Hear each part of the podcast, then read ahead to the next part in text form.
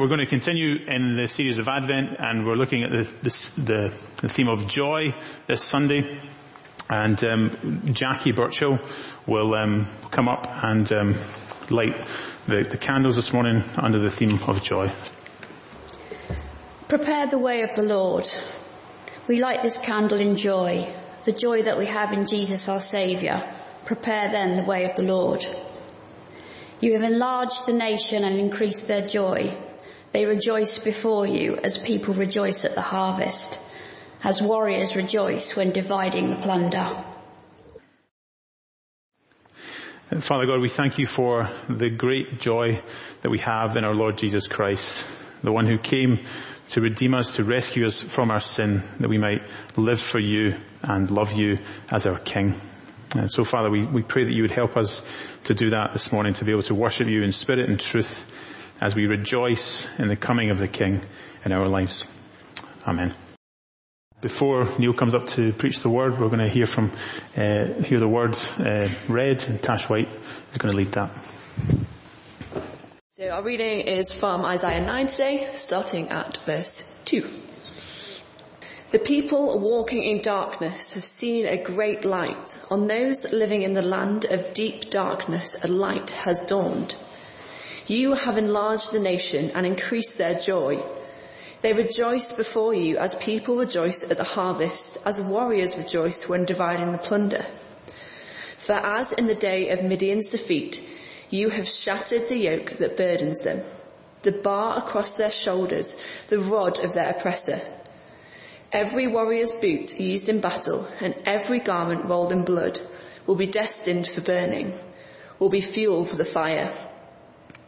For to us a child is born, to us a son is given, and the government will be on his shoulders. He will be called Wonderful Counselor, Mighty God, Everlasting Father, Prince of Peace. Of the greatness of his government and peace there will be no end. He will reign on David's throne and over his kingdom, establishing and upholding it with justice and righteousness from that time on and forever. The zeal of the Lord Almighty will accomplish this. Thanks, Tash. Good morning, everybody. Good to see you all. Now let's pray as we come to, to God's Word. Psalm 16 says, You make known to me the path of life. You will fill me with joy in your presence, with eternal pleasures at your right hand. Father God, we do thank you for the joy of being in your presence now. And we thank you that in your word you have revealed to us the path of life. We pray this morning that you would show us that again more clearly. That if we're not yet walking in it, that you would um, enable us to do that. And if we are, Lord, you'd help us to stick closely to that path, the path that leads to life. In Jesus' name. Amen. Well, I wonder what are the sorts of things in life that uh, bring you joy? Maybe it's having a get together with uh, friends or family. Maybe going to the theatre or the cinema. maybe going out for a meal. Going on holiday. Meeting with God's people for, for worship. Are all things which at some point this year we have sadly had to, to go without. And so it'd be difficult to describe 2020 as a year of joy. For many it's been a year of sadness and often despair. But in his letter to the Philippians, uh, Paul writes this. He writes to the Christians, rejoice in the Lord always. I will say it again, rejoice. So how can we do that when all those things that cause us joy have been taken away? Well, that's what we're going to be looking at this morning our sermon series in the lead up to Christmas, we are focusing on Isaiah chapter 9 verses 1 to 7 under the heading Christmas Gifts. These gifts are not what you might uh, expect to find wrapped up under the Christmas tree. These are spiritual gifts from God. Last week we looked at the gift of light. Next week we'll be looking at the gift of peace. After Christmas we'll be looking at the gift of justice and righteousness. But today the gift we're considering is the gift of joy. And what all these gifts have in common is that the source of them is the same. It is Jesus Christ. The good news that is prophesied in this passage is that Jesus will come. In verse 6 it says, For to us a child is born, to us a son is given, and the government will be on his shoulders, and he will be called Wonderful Counselor, Mighty God, Everlasting Father, Prince of Peace. When the angel appeared to the shepherds in the fields outside Bethlehem, 700 years later, his message was that that promise had been fulfilled. In Luke 2, it says, do not be afraid. I bring the good news that will cause great joy for all the people. Today in the town of David, a saviour has been born to you. He is the Messiah, the Lord. The child who was promised hundreds of years earlier has now been born and his birth will cause great joy for all the people. For all people then and for all people today. So what are the aspects of joy that Jesus' birth will cause? Well, firstly, God has given us the gift of joy of being part of His holy nation. Have a look down at verse 3 there, where it says, You have enlarged the nation and increased their joy. At that time, the nation of Israel had been divided into two kingdoms, uh, and both kingdoms had been warned about what would happen if they continued to disobey God. They'd be defeated by enemy nations and taken into exile. The northern kingdom was about to be taken into captivity by Assyria, and the southern kingdom of Judah would be defeated by Babylon about 130 years later. All that will be left of those who worship God will be a remnant. But out of that remnant, God promises He will build His kingdom. Chapter 11 of uh, Isaiah, God says, a shoot will come up from the stump of Jesse, from his roots a branch will bear fruit. And later on in chapter 37 it says, once more a remnant of the kingdom of Judah will take root below and bear fruit above. For out of Jerusalem will come a remnant and out of Mount Zion a band of survivors. The zeal of the Lord Almighty will accomplish this. Out of the stump or out of the remnant will come a shoot and a branch. Branch refers to the Messiah, Jesus. When he comes, he will establish his kingdom and gather his people to be a part of it. The promise God made to Abraham that all nations on earth will be blessed through his offspring will come true as God gathers both Jews and Gentiles into his holy nation. Or as Colin said last week, the reason uh, this passage in chapter 9 of Isaiah describes a future event in the past tense, you have enlarged the nation and increase their joy, is that it expresses the certainty of what will happen. It's known as the prophetic perfect tense. Of course, we now live the other side of that prophecy, uh, the other side of the coming of Jesus. We know it to be true. If we're Christians, we belong to God's holy nation that has been enlarged. That nation is far more important than the nation of the United Kingdom. Yes, we're called to submit to the, the, authorities that God has placed over us in this nation, but we have a greater allegiance to the one true King, the creator of the universe. 2,000 years ago, God's uh, holy nation was still a tiny remnant. Today it comprises hundreds of millions of people throughout the world and across the, the centuries. There are many who've already gone to glory, who've already received their promised inheritance. So although if you, if you are a Christian here this morning or watching online, and you feel that you're like you're in a tiny minority in this country, don't be discouraged. As you go into school tomorrow or into the workplace, don't worry that you may feel you are on your own. God is with you. That is the most important thing and you are part of a much bigger thing.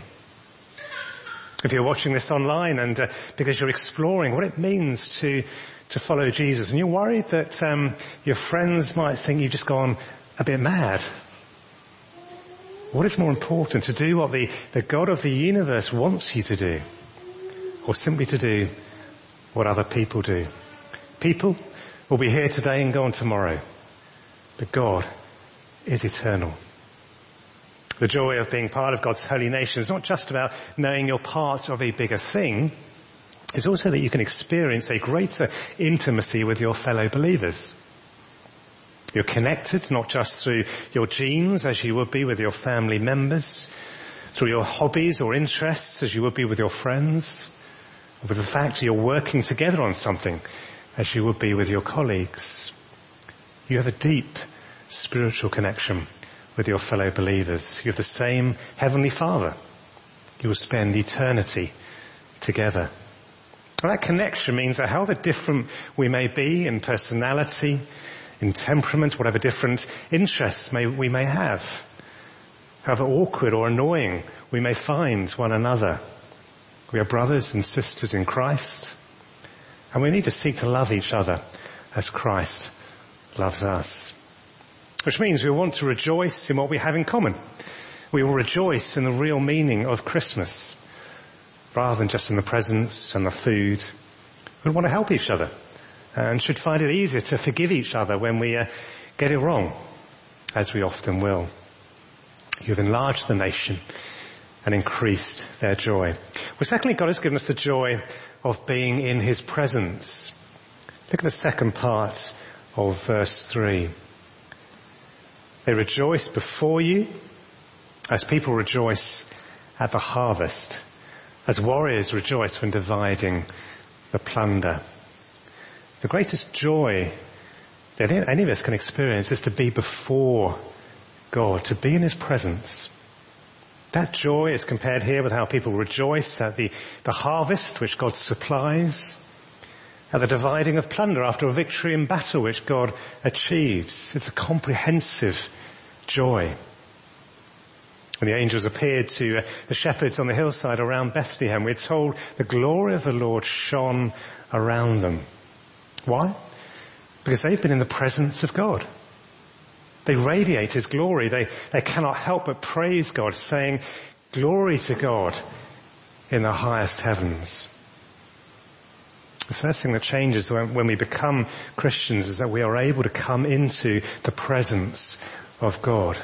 We're not worthy to because He is a holy God and we are all sinners.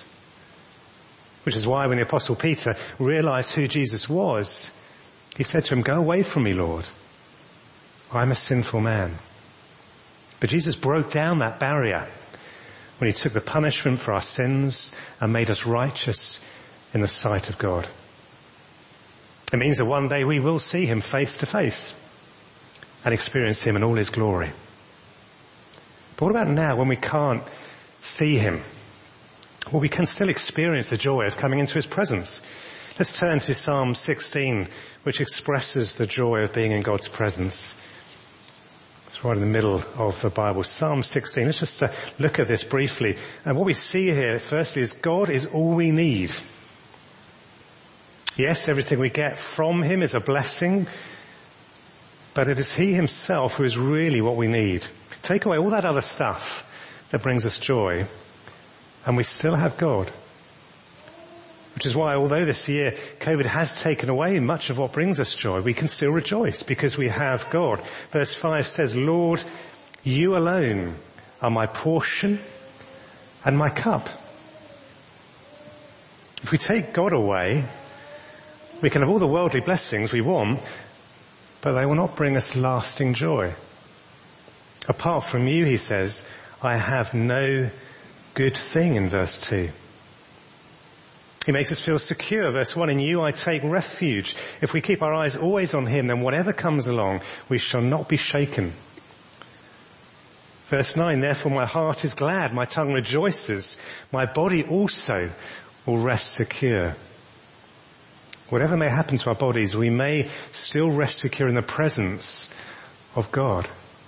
Why? Because he will never leave us. Verse 10. Because you will not abandon me to the realm of the dead, nor will you let your faithful ones see decay. You make known to me the path of life. You will fill me with joy in your presence, with eternal pleasures at your right hand. We have the joy of the promise of eternal life with God, being in his presence forever. It's great to know that promise and that God is with us all this time. But what does living in the presence of God look like in this life? How do we enjoy it?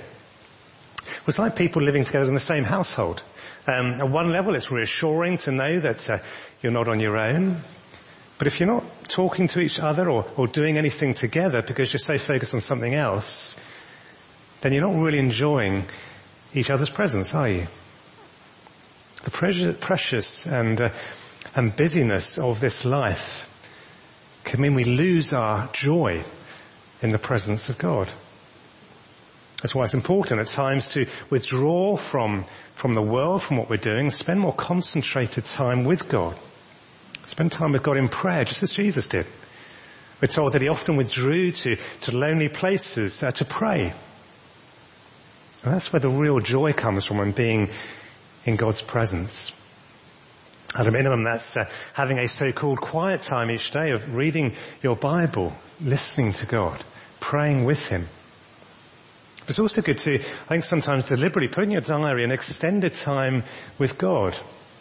Because as we were looking at uh, uh, yesterday morning in the men's breakfast uh, on the subject of meditation, we read there in Psalm 1, Blessed is the one whose delight is in the law of the Lord and who meditates on his law day and night. One of the things I did earlier this year before lockdown when I was feeling quite tired in many ways was to go away for a week to a Christian retreat center and spend the week in prayer and reading, just spend the time in God's presence. It was wonderful to enjoy that, to experience his, his spiritual rest. Another way of enjoying God's presence is uh, in corporate worship when, it, worship, when again we can be focused on Him without all the other distractions around us. It's a wonderful way of, of joining those two blessings, isn't it? The blessing of being part of His holy nation and that joy of being in His presence, to bring them together. And for many of you that has not been possible this year. And that's been one of the hardest things, isn't it? Let's pray that we will all be able to do that again very soon. Well, thirdly, God has given us the joy, the gift of joy, of salvation from sin and oppression. Having said that you have enlarged their nation and increased their joy, Isaiah gives three reasons in each of the following three verses for that joy. And each of the verses uh, begins with the word for or because, although it's dropped out of the English translation in verse 5. The first one is in verse 4, where we see that God promises a victory, a physical victory and a spiritual victory. For as in the day of Midian's defeat, you have shattered the yoke that burdens them, the bar across their shoulders, the rod of their oppressor. In case you don't know the story of uh, Midian's defeat, you can read about it in the book of Judges, verses 6 to 8. And we're told there that because Israel did evil in the eyes of the Lord, for seven years he gave them into the hands of the Midianites. But although God may give his people over to their enemies at times to, to teach them and discipline them, that doesn't mean that their enemies are not responsible for their actions. The country of Midian enslaved and oppressed God's people, they treated them badly. And so God raised up Gideon uh, to defeat them and to deliver his people. Gideon called together men from the, the tribes of uh, Zebulun and Naphtali, which I mentioned in verse uh, 1 of chapter, is Isaiah chapter 9. Uh, and altogether 32,000 troops were mustered against the enemy army of 135,000. But even those, those odds were, were stacked against them, God actually reduced the troops down to 300. 300 against 135,000 to demonstrate that actually this victory was God's victory. This wasn't down to uh, courageous, brave soldiers. This was down to God. And so we're told in verse 4 that God shattered the yoke that burdens them, the bar across their shoulders, the rod of their oppressor. Well, when Jesus came uh, hundreds of years later, the people of Israel were expecting something similar. That the Messiah would free them from the oppression of the Romans. But Jesus came to free them from other burdens. We read in Matthew 11 where Jesus invites people to come to me all you who are weary and burdened, and I will give you rest. Take my yoke upon you and learn from me, for I am gentle and humble in heart, and you will find rest for your souls. For my yoke is easy and my burden is light. Burdens he was talking about were the burdens of living in a broken world, trying to find a solution in our own strength, trying to prove ourselves to make ourselves acceptable to God. That way, Jesus said, leads to guilt, to despair, to failure. Jesus said, let me come into your life and I will walk with you. I will carry your burdens. I will bring you rest for your souls. The burdens we carry are caused by sin. And Jesus said, I bring you forgiveness. I bring you peace with God because I will give up my life to defeat sin and death. Verse 5 shows that there will be no more war but peace. Every warrior's boot used in battle and every garment rolled in blood will be destined for burning, will be fuel for the fire. Just as God achieved the victory over Midian and enabled the people of Israel to live in peace in the promised land. So Jesus achieved the victory over sin and death through his own death and resurrection. And his victory enabled us to experience the love of God. It's when we realize that death is now no longer the end, because not even death can separate us from the love of God, that we no longer need to be afraid. We can instead experience joy in our hearts at what Jesus has achieved for us. It means that when we attend the funeral service of a, a brother or sister in Christ, we're sad because we, we miss them, we mourn where they're going. At the same time, we can rejoice for them because they've gone to be with the Lord. They are in a far better place. God has given us the joy of salvation from sin and oppression. And finally, God has given us the gift of joy through the coming of his son. Third use of for after describing the joy of God's people comes in verse six or that well-known verse. For to us a child is born, to us a son is given, and the government will be on his shoulders, and he will be called Wonderful Counselor, Mighty God, Everlasting Father, Prince of Peace. We'll look more at that verse next week, but let's have a quick look at the fulfillment of that promise in Matthew chapter 2, because in describing the Magi from the east, it says in Matthew 2.10, when they saw the star, they were overjoyed. Literally, they rejoiced with great joy. They were overwhelmed with joy. And it continues on coming to the house. They saw the child with his mother Mary. They bowed down and worshipped him. Then they opened their treasures and presented him with gifts of gold, frankincense and myrrh. What was it about the birth of this baby that caused them to be overwhelmed with joy? They knew that this was not just some new human king who had been born in another, in another country. This was the one true universal king who will reign forever. And they would do anything to meet him, to come into his presence, uh, including trekking hundreds of miles, presumably by camel. It might seem strange to, to bow down and worship a baby and give him such expensive gifts. But this was God who had taken on human form and they'd come into his presence and, and their lives were never going to be the same again. What was the point of the gifts? Well, yes, they were gifts fit for a king, but it was saying that this divine child could give them something they could never get anywhere else. True, lasting joy. And so like the, the woman who poured really expensive perfume on Jesus' head, to give up these precious gifts was not to somehow hope for something else in return. It was to say, however much I value these things, they are nothing compared to how much I value you. You are the true source of joy and purpose in my life that nothing else will give me. When we have the joy of Jesus in our lives. It affects everything, including uh, what we do with our money and our time. To give up something of value to us, whether it is our money or our time, is to say that there is nothing I can spend that money on that will bring me greater joy than the joy I get from you. There is nothing I can do with my time that would bring me greater joy than the joy I get from you.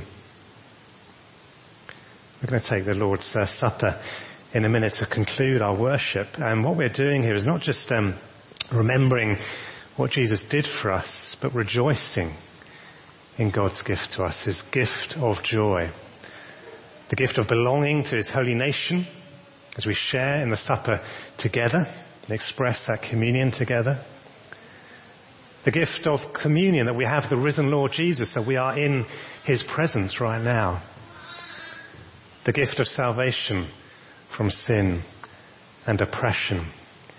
And that all of that was possible through the coming of Jesus into this world as a baby to live a perfect life in order to die for our sakes. Jesus came so that his joy may be in us and that our joy may be complete. Let's pray.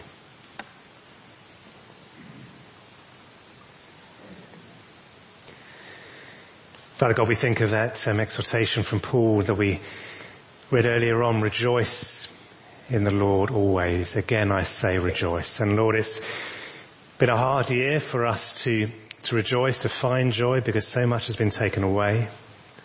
So much that we treasure, but we thank you that our real treasure is in Jesus Christ. And we thank you for the gift of Jesus.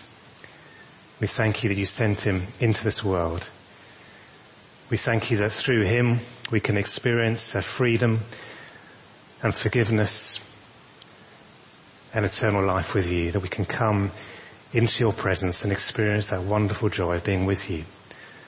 Lord, we bless, uh, we pray your blessing on us now as we take communion to celebrate all that you've given for us. In Jesus' name. Amen. Just going to read uh, Psalm 23. If you have a Bible, it would be helpful just maybe to keep it open or flick to it on your phone or whatever. So Psalm 23.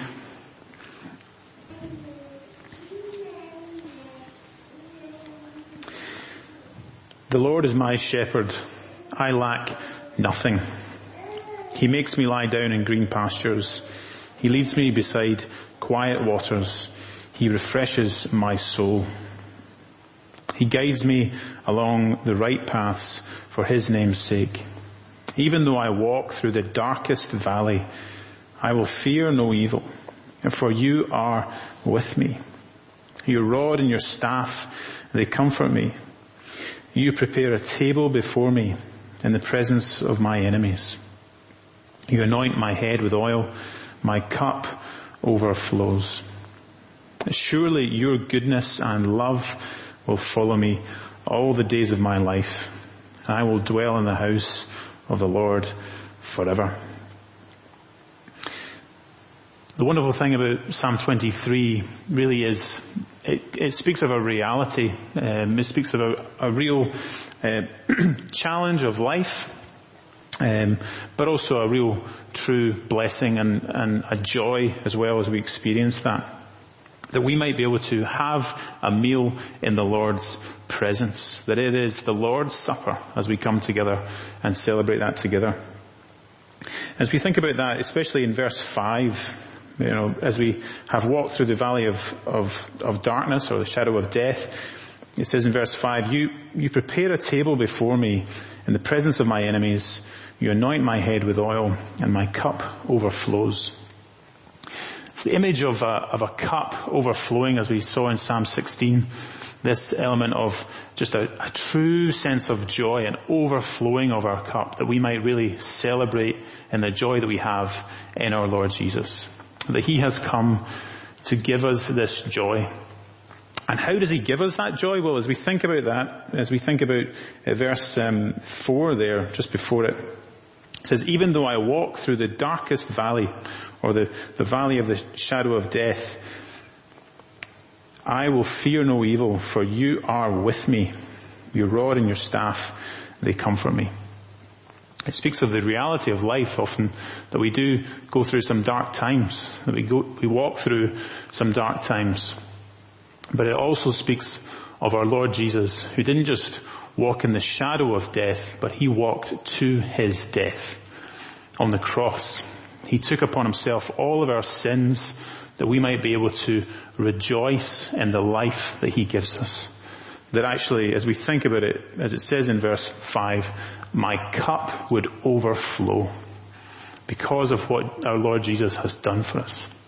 And not just walking in the shadow of death, but walking to his death for our sake, that we might rejoice in the new life and the salvation that we have in him. As we think about that, we can ultimately just praise the Lord. We want to praise the Lord. But maybe for you, that's not true of you this morning. Maybe, maybe that isn't the case that you haven't accepted the Lord Jesus as your Lord and Savior in your life. As we pass around the symbols, please um, don't feel embarrassed to, to not take one, just let it pass. But maybe take the time to reflect upon that truth of whether you would want to receive Him as your Lord and Savior, that you might experience the joy that was spoken of, that your cup would overflow with the joy that He brings us. And so, Jesus, on the night He was betrayed, we remember that His body was broken for us and His blood was shed for us. And so, as He said, we do this in remembrance of the forgiveness of sins that we have in Him. We thank you that we can come to you knowing that our sins have been forgiven that we remember this meal together, knowing that you have cleansed us of all of our sin, that our, that our sins have been washed away. And we thank you that your body was broken for us on the cross that we might be able to come to you as whole people to worship you in spirit and truth. And we thank you, Lord, that, that now in our Lord Jesus, our cup overflows with the joy that you present to us because of what you've done for us on the cross. So we thank you, we praise you. Help us to live a life worthy of that sacrifice. In Jesus' name. Amen. Let me just read the, the words of Psalm 23 again, just verse 5 and 6. You prepare a table before me in the presence of my enemies. You anoint my head with oil. My cup overflows. Surely your goodness and love will follow me all the days of my life and I will dwell in the house of the Lord forever. Let's pray just for a moment. Thank you, Father, for these truths, for the fact that we will dwell in the house of the Lord forever. Help us to, to live in that perspective, to know that we, we will, we will be with you and that you are with us even today, that our cup might overflow with the joy that you present to us, having given your life for us. So we pray that you would help us to, to live a life which brings you pleasure and glory. In Jesus' name, Amen.